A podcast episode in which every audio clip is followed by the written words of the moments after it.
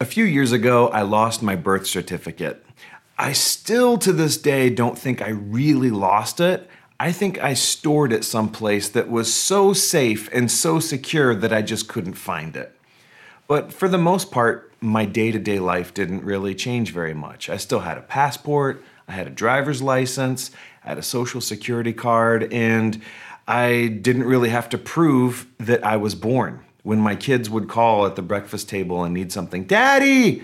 I didn't show up and say, What do you need? None of them ever said, Are you sure that you exist?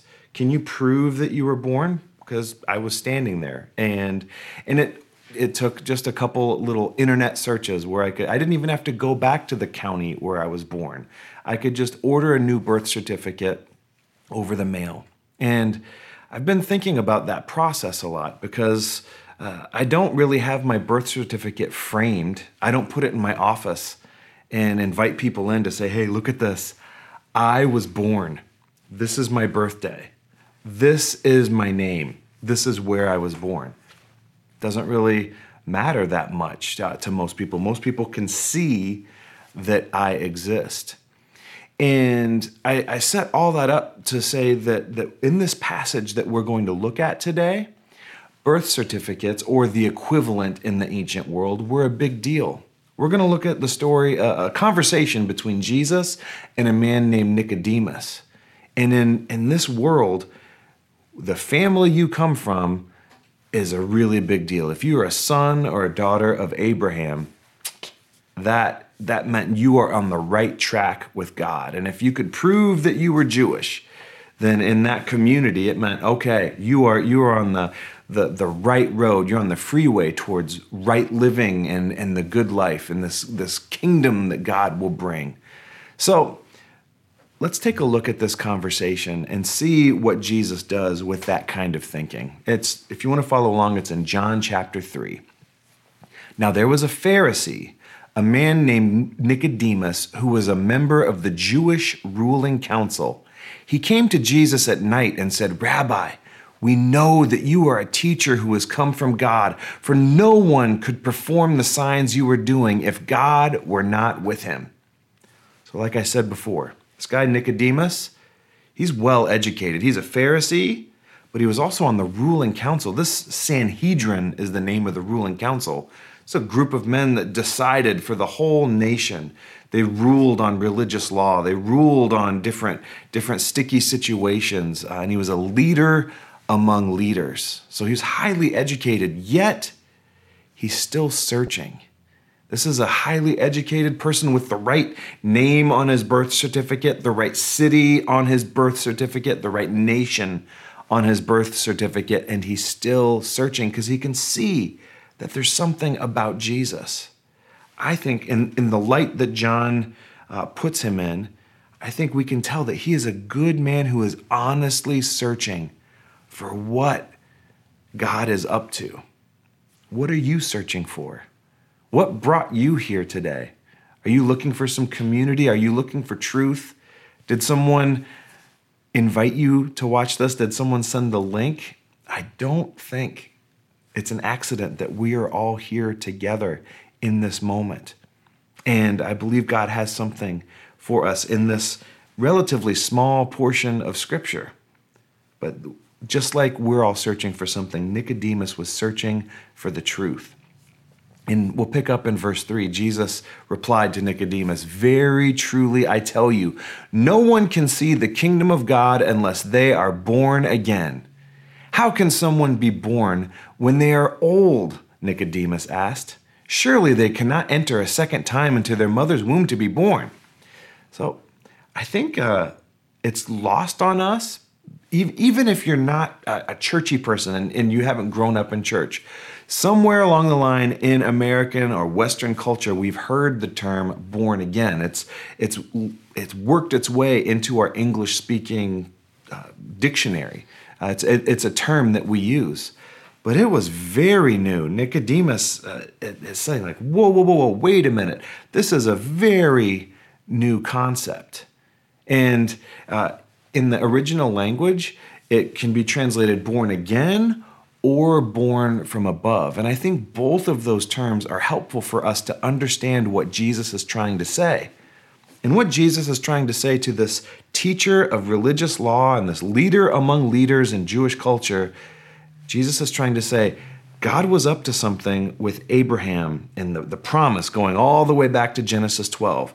The original intent was to bless this people so they would bless the world. And now all those things that, that God was up to, they're about to be fulfilled, and God's about to throw open the floodgates, and anyone can be a part of God's kingdom. That's what Jesus was up to. He was saying, another way to say it maybe is that God is starting a new family.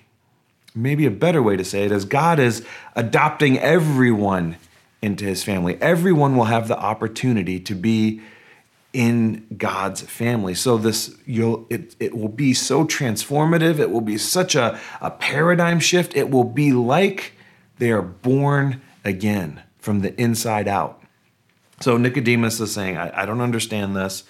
Well, here's how Jesus responds to him, starting in verse 5. Jesus answered, Very truly I tell you, no one can enter the kingdom of God unless they are born of water and the Spirit. Flesh gives birth to flesh, but spirit gives birth to spirit.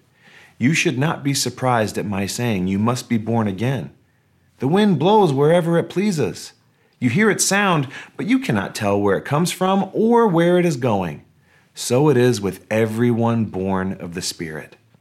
So there's a lot, there's a lot of images going on in that little chunk there. And Jesus is referencing water baptism that, that John the Baptist, even just a couple chapters over in this, in this book, uh, John the Baptist initiates this, this, this outward sign of what's going on inwardly, of repenting from sins, God cleansing us from our sins. Jesus's disciples continued that practice when Jesus actually commanded us to do this, this water baptism practice that initiates us into the visible church. It's a big deal and it's a sign of what's gone on on the inside. And all of this wind talk that Jesus is saying, he's talking about the Holy Spirit and he's talking about the inclusion of Gentiles, non Jewish people being adopted into God's family. And I like that in both Hebrew and in Greek, the word for spirit, like Holy Spirit, the third person of the Trinity, is wind. And that, that, evokes back these images going all the way back to the Garden of Eden and God's breath blowing out and filling Adam's lungs with, with life, filling Eve's lungs with the breath of God. And Jesus is telling Nicodemus, God's kingdom is, is about to come to this earth and it's going to, to change people's hearts and change people's minds so drastically, it will be like they are a new creation, just like when God created Adam and Eve. And, and that happens at the moment you surrender your life to Jesus. It's like sometimes you don't get all the warm and fuzzies, but regardless of how you feel, when you say, Jesus, I surrender my life to you, I think of it like a spiritual heart transplant. You get a, a, new heart, you get a new lungs, and, and God breathes his breath into you. And that language is confusing. And, and if, if you're confused by that language, you're in good you're in good company because Nicodemus was also confused in this point of his conversation, in his conversation with Jesus. In verse 9, he says, Whoa, whoa, whoa, whoa, how can this be? Nicodemus asked. You are Israel's teacher, said Jesus, and you don't understand these things? Very truly, I tell you. We speak of what we know, and we testify to what we have seen. But still, you people do not accept our testimony. I have spoken to you of earthly things, and you do not believe. How then will you believe if I speak of heavenly things? No one has ever gone into heaven except the one who came from heaven, the Son of Man. Just as Moses lifted up the snake in the wilderness, so the Son of Man must be lifted up, that everyone who believes may have eternal life in him. So Jesus is speaking from experience. He's saying, All right, I, uh, you're a teacher of earthly things, and, and, and, and I'm talking to you about earthly things, and now now you're asking me questions about about these heavenly things and uh, you don't have like you've got maybe some book knowledge but listen to me. I've experienced this and and i want you to know that that your pedigree your relationship to god which has been about earning which has been about filling out your your resume or, or getting as many gold stars in your in your spiritual uh, diary and journal it's not about that. God's kingdom is about to just wipe the slate clean with all of that stuff. And I want you to experience. This is what Jesus is saying. I want you to experience God. And for the past few weeks, we've been talking about our core values at Solid Ground Church and in the denomination that we're, we're, we belong to. And the word experience sticks out to me in this text and also it connects to our core values. They're, they're not just things that we believe, they're things that we try to live out. You know, this week we're talking about the, the experiencing God's love and grace.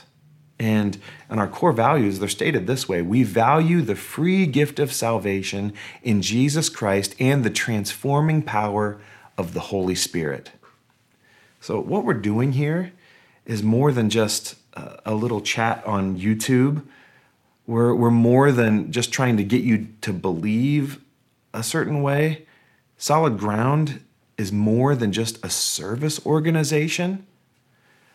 What we're about here is we're about partnering with God to see people's lives change. We want to be a part of what Jesus is doing to transform hearts and families and neighborhoods and cities towards the good news, towards, towards life and health, towards reflecting God's kingdom. The, the words of Jesus again, he said, he told Nicodemus, I tell you the truth. No one can see the kingdom of God unless he is born again, unless he is born of water and the Spirit. Another way to say it is that we're all invited to lay aside like the, the rote, empty kind of religious behavior, we're invited to lay aside any kind of pretense that says that we can experience God's love and grace by what we do. Like we can't earn it. Jesus' invitation to you right now is saying, I want you to experience my love and grace by a, having a personal experience with me. Like I said before, it's not about your resume. It's not about your spiritual resume. It's not about how, how much of your life you've made the right choices. Those are good, and it's wonderful to make right choices. Please, let's all try to make right choices.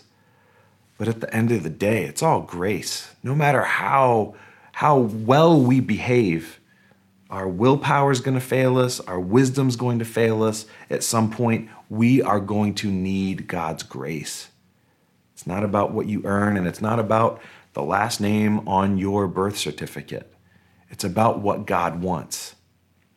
You know what God wants? John 3:16 it goes on to say, "For God so loved the world that he gave his one and only son, that whoever believes in him shall not perish but have eternal life." So we're we're talking about experiencing God's love and grace. We're talking about this conversation that Jesus had with Nicodemus and what I think this challenges us to do is to begin shifting our, our perception and our efforts away from earning God's love and to shift it towards receiving God's gift of grace. You know, I was talking about uh, my birth certificate early on, and I've been thinking a lot of how silly it would be to, to invite people into my office and get really excited about my birth certificate uh, and say I could talk about how how difficult my birth was. Uh, I'm sure it was really difficult. Thanks, mom, by the way, uh, and say, look at this, guys, isn't this amazing? A birth did happen. But what what hopefully is exciting to my friends and my loved ones and, and to me is not that I was born, but is like what's going on in life right now? What's going on in my relationship with Jesus right now. I think it would be so much more effective if I really want to help people, if I really want to have an infectious kind of a life that, that makes a mark in this world.